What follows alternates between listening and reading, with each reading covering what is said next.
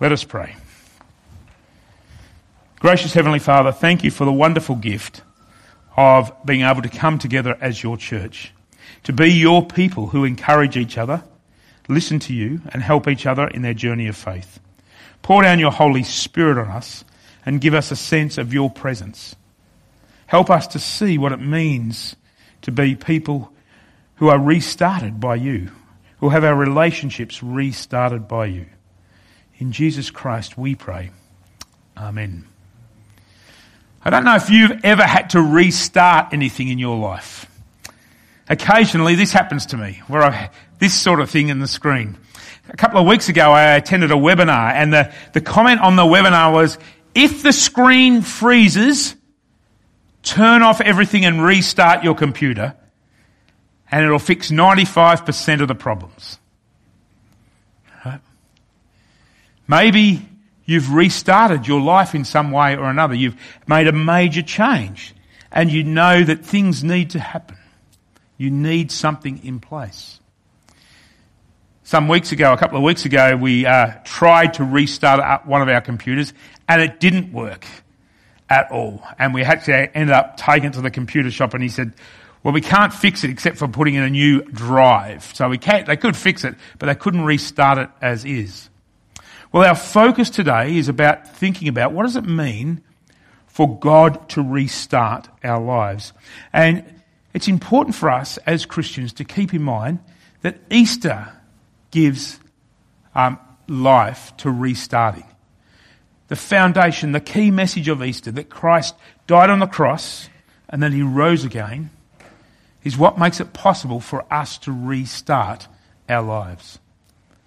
From Acts chapter 3, verse 19, we hear, Repent then and turn to God, so that your sins may be wiped out, that times of refreshing may come from the Lord. Um, often when we hear the word repent, it's off, many people will take that in a, a very negative sense. But here it's reminded that repentance leads to something refreshing. The repentance leads to something good that our sins are washed away, but we also, our lives are refreshed. As one person once said to me, um, when I come to worship and I confess my sins and I take that seriously, not just the confession, but what happens next, which is originally called the absolution or we call it God's forgiveness.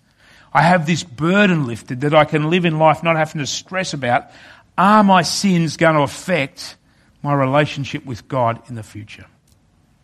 And so when we think about today's reading, um, particularly this area, repent then and turn to God so that your sins may be wiped away, that times of refreshing may come from the Lord. It's actually talking about us restarting our relationship with God. Now, it's interesting that some people uh, will think they only need to repent once or twice or maybe three times in their life. But if you think about your life, that we have this day where every day we end up sinning, every day we kind of need that restart, that rejigging, um, starting again with God. And we're going to talk more about what that means and why that's possible. But, but, but before we do, I'd encourage you to think about these two things, some things to ponder. Think about during the sermon, but also think about in life. What do my thoughts, words, and actions say about who am I trusting for life? What do my thoughts, my words, and actions say about who am I trusting for life? Because a lot of today's reading is, and we'll come to it, is Peter's talking to some Jewish people and really hitting on this point is who are you trusting for life? The second thing that I encourage you to ponder on and think about is if I'm a Christian, how am I reflecting that Jesus is the true source of life for me? How am I reflecting to my family, my friends, the people around me, to other Christians, to those who are not Christians, that Jesus is the true source of life for me? To understand, and thanks to Elaine, she's given us a bit more of the context, but to understand this context even more from our reading from Acts 3, there's a couple of things just to, to highlight. First of all, Peter is speaking to religious Jewish people. And we know this because they've gone to the temple. And one of the things about religious Jewish people is that they were focused on the law. Now, these are people, most of the people in that crowd had not accepted that Jesus was the Messiah. And we get that from today's context and a, and a couple of other readings. But he is there and he continues. And what had happened was Peter and John had continued, and other disciples, they continued to worship God. Right? Continued to worship God in the Jewish temple. They hadn't left. And in fact, in the early stages, Christianity was simply seen as a sect of the Jewish faith amongst some others. But they continue to worship God because they're probably a bit like Luther, hoping to reform their understanding of God. And so, who Peter is speaking to in this sermon, he's speaking to a, mainly a group of people who are Jewish who live from the understanding that relationship with God is based on how much they obey the law. But they'd also been part of, and which we'll see in a few moments, part of a group of people um, who had led Christ to suffer and die. And as Elaine pointed out, the crowd had seen Peter and John heal a man in Jesus' name, but they had a thought, or straight away jumped to the conclusion that they had healed them by their own power. And that's what Peter wants to address. And so the first thing that this passage kind of encourages us to think about, that Easter gives life to restarting, is to think about this. Easter gives life to restarting by redirecting our focus away from ourselves to Jesus.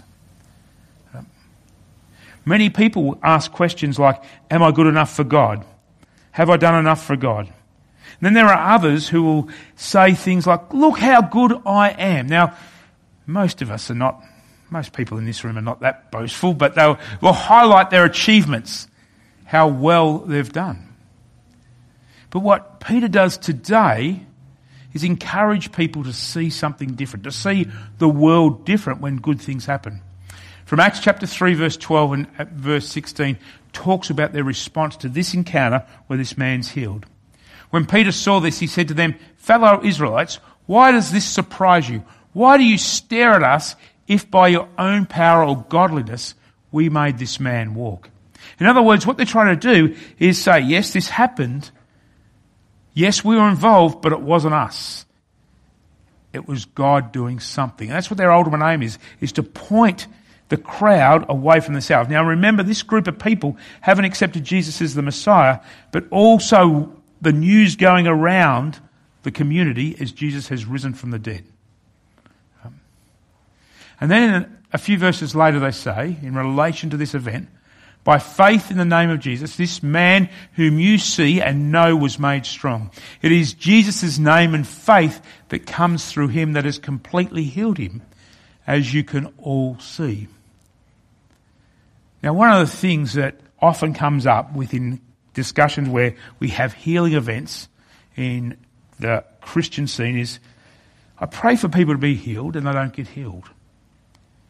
Well, not everybody you pray for to be healed will be healed. And that's not because of faith, it's because of what God desires. But what I would encourage you to think about is this. When people are attracted to the good you do, to your successes, see this as an opportunity to connect them to Jesus. And this is what Peter's doing here. There'll be some, some people that are, who within the Christian community who will pray for people and see healing as a result of that prayer. But many of us, we won't. But all of us have an opportunity to do good. All of us have an opportunity to succeed. All of us have an opportunity to help people. And so when people are attracted to the good we do, remember that this is an opportunity to deflect that attention that's given to you, to deflect that towards Jesus, to deflect that towards God. Remember, the source of our success is not ourselves, it's God. Even though we may have a skill and we've nurtured that skill and we've, worked hard to develop that skill, Remember, the ability to do so is a gift from God. Even the health to be able to do so is a gift from God. And so this is what Peter is doing on this occasion. Um, he's following what God wants him to do. And if you have a look closely at it, it was, you know, the man's asking for money and he goes, I don't have money, but I can give you something greater.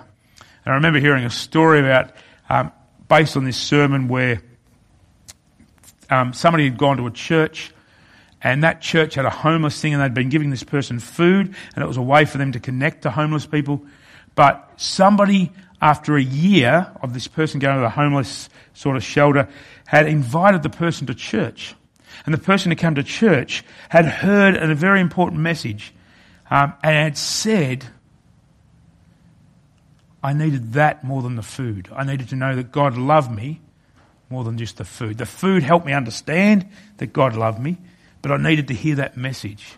And that's what Peter did in this occasion, right? There was this person begging for um, money, this lame person, but he gave him something more. But Peter didn't take all the acknowledgements, all the um, praise, and say, "Oh, look how good I am! Look how good we are! Follow us!" And we'll. He automatically redirected and that's what he was doing here, is redirecting the praise and the adulation that he is receiving to say, this is from God. So think about your life. Think about um, the good that you do. Think about the praise you receive, and think about how can you deflect that? How can you help others see that that is God at work in you and through you? How can you encourage to help others see that their experience with you is actually an experience of God sharing His love, His grace to them through you. The second part of the, the principle that comes out of today's reading is that Easter gives life to restarting by revealing that we have a problem, and that problem we know is sin. But it doesn't stop there. Peter also reveals that sin does not have to be the dominant story in our lives. As a pastor in the Lutheran church, occasionally I'll have people have a talk to me about how come in worship we have such a focus on sin? And particularly if a traditional service, they said, why do we have a focus on us being poor, miserable sinners? Right? And one person said to me, I'm not miserable. There's a couple of things about that translation. That translation is actually a mistranslation of the original German. It's supposed to come across as we are poor, helpless people needing God's help for the forgiveness of sins. It's not supposed to be miserable. It's somewhere along the line, someone translated it to miserable, which has given Australian people the wrong impression of what it is. And as I heard a, um, somebody who's not a Christian who had heard that said, I'm not miserable when I sin right? but did acknowledge that he's helpless. What Peter does here, though, is say he shares this message that there is sin, there is a problem, but there is also something else. There is a solution to the sin that's in your life. And he's, remember, he's talking to a group of Jewish religious people soon after Easter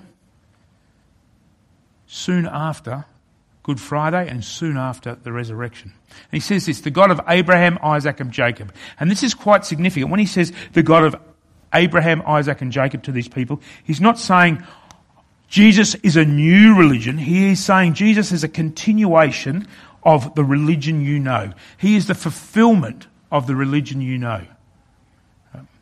One of the challenges we have in Australian society is we have religions competing against each other, and sometimes people will say, this religion's better than that, or this religion's better than Christianity. Well, what Peter and John are saying to the group is saying, look, it's not about relieving your old religion, it's about living in a more fulfilled religion. So he goes on to say, The God of our forefathers has glorified his servant Jesus. And then he highlights the sin that has been committed. He says, You handed him over to be killed and you disowned him before Pilate. though he had decided to let him go. You disowned the holy and righteous one and asked that a murderer be released to you. So not only is he saying to them, you killed Jesus, but you also let a guilty person go, and which meant there wasn't true justice. And then he says, You killed the author of life. But this is where the solution comes in. But God raised him from the dead. We are witnesses of this. And so Peter and John are going around with, like the other disciples, talking about and being witnesses amongst the Christian community that there is hope. There is hope even though we sin. There is hope, and that hope is on the risen Jesus. And so it's important for us to think about this. There is a reason that Easter had to happen, and that reason is our relationship with God has been affected and is affected by sin, and it needs a restart. Our relationship with God is affected because we fail at times to love God wholly, or we fail to love other people as God calls us to love them. And it's important to recognize that sin can either be a deliberate action, and we'll see in a few moments that it can also be an innocent action. And sometimes people, when they've innocently done something wrong, will excuse it. And in fact, I don't have to say sorry, I didn't mean to do it. But what Peter's highlighting here, in this particular reason, area, is that anything that's sin, which is failing to love God or failing to love others, is sin. And so it arises either from action or inaction. And if you think about it, behind all broken relationships is sin. Think about how sin has affected your relationship with other people, but also how it's affected your relationship with God. Occasionally, as a pastor, I meet with people who are some distant from the church. They've stopped coming to church. And one person that comes to mind, I met with them, and over a couple of times meeting, it came out that they had committed a sin, and they were worried about A, how other people would treat them, as a, as a reasonably public sort of sin, how other people would treat them at church, and I felt that a very sad sort of scenario. But they were also worried whether God would still love them. They couldn't grasp because they, and they use this term, if I was God, I wouldn't want to love me. I wouldn't want to accept me.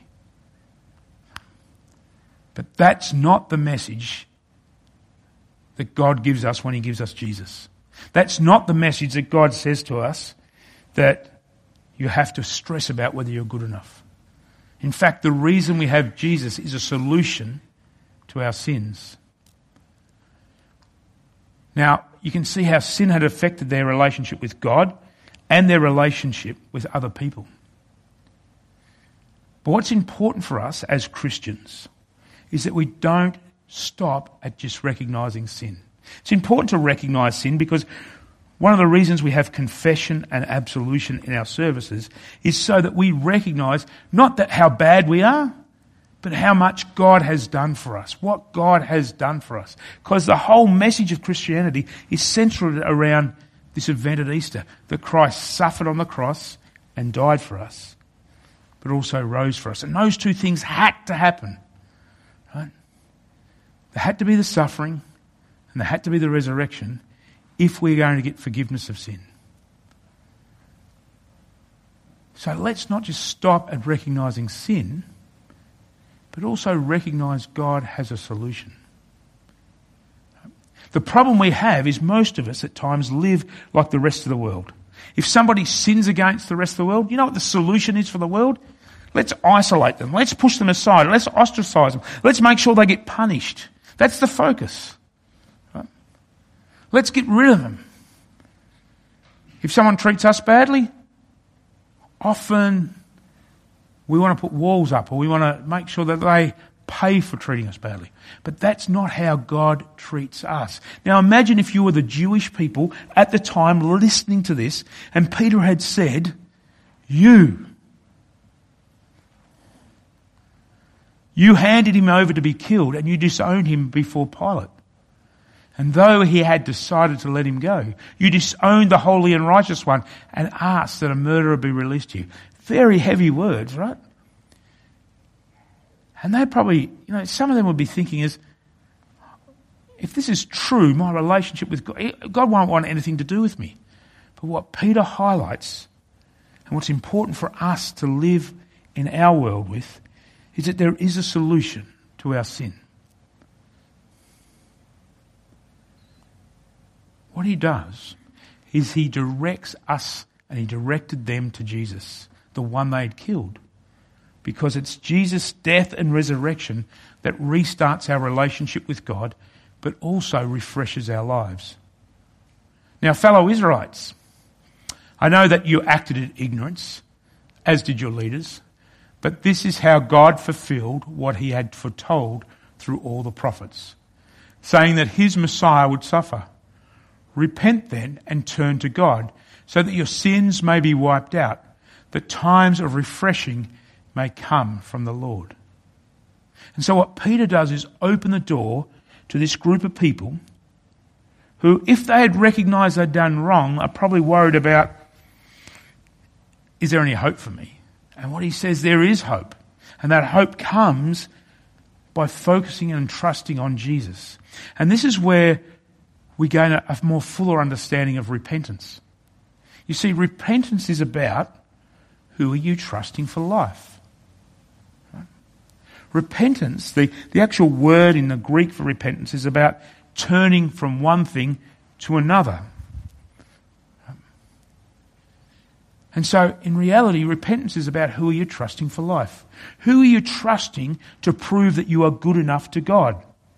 Who are you trusting that you to prove you are good enough to others? And so what Peter's doing here in this sermon is encouraging people to focus on and trust Jesus. Even though they killed him, focus on and trust knowing that through that God's love would come to them. And it's the same message for us. God is encouraging us to think about who are we trusting for life?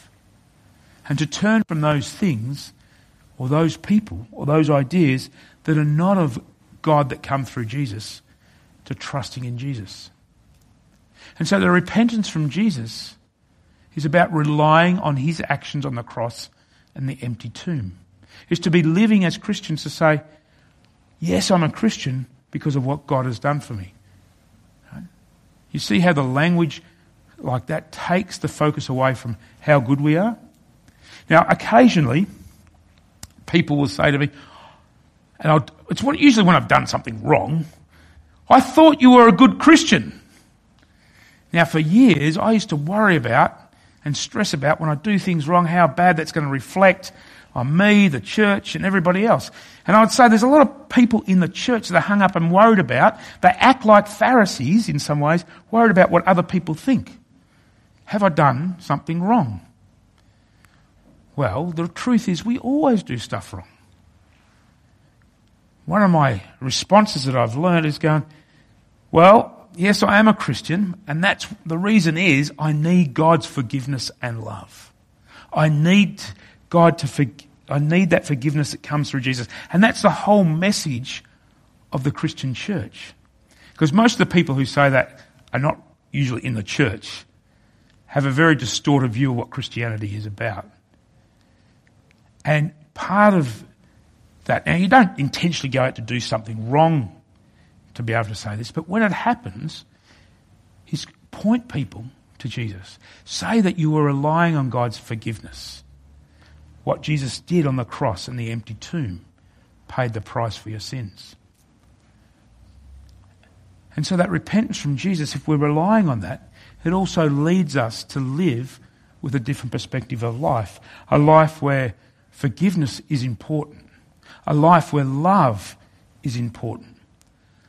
A life where welcoming all is important. A life where serving others is important. Because that's Jesus' way of life. That's what a life of repentance looks like. And so as we leave today, I encourage you to think about how is God restarting your life? Now, some people find, have to get into habits to make sure it sinks in. I'd say Luther was one of those. He had a daily habit of prayer, of confessing God to God, and then reading part of the Gospels to hear that he was forgiven. And we don't have to do that. But what we should do, and what's encouraged for us to do, is to continually listen to God, continually be reading the scriptures, and continually opening ourselves up to what God is doing for us. One of the reasons at the end of the service we have this question is what has God been saying to you today? Is to encourage us to think about what is the message? What are the key messages for God been saying? How does God see us? But also, how is God calling us to respond to His grace and love? And so, as you leave, I'd encourage you to think about this text. Repent then and turn to God, so that your sins may be wiped away, that times of refreshing may come from the Lord. Think about the freedom, the, the beauty that God gives you because He does love you. And He's guaranteed to forgive your sins because you trust in Jesus. Think about the release that gives.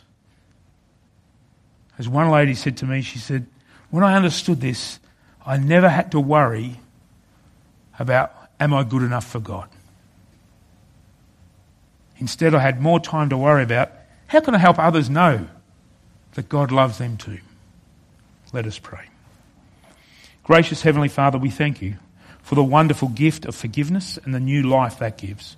Continue to restart our lives with your message, with your gospel, encouraging us to know that we are loved and blessed by you. Not because we've got everything together, not because we've done everything perfectly, but because you love us through Jesus. And you have shown that love to us through Jesus' death on the cross and the empty tomb. Pour down your Holy Spirit on our lives. Continue to restart our lives every day with your grace, your gospel, and your love. In Jesus Christ we pray. Amen.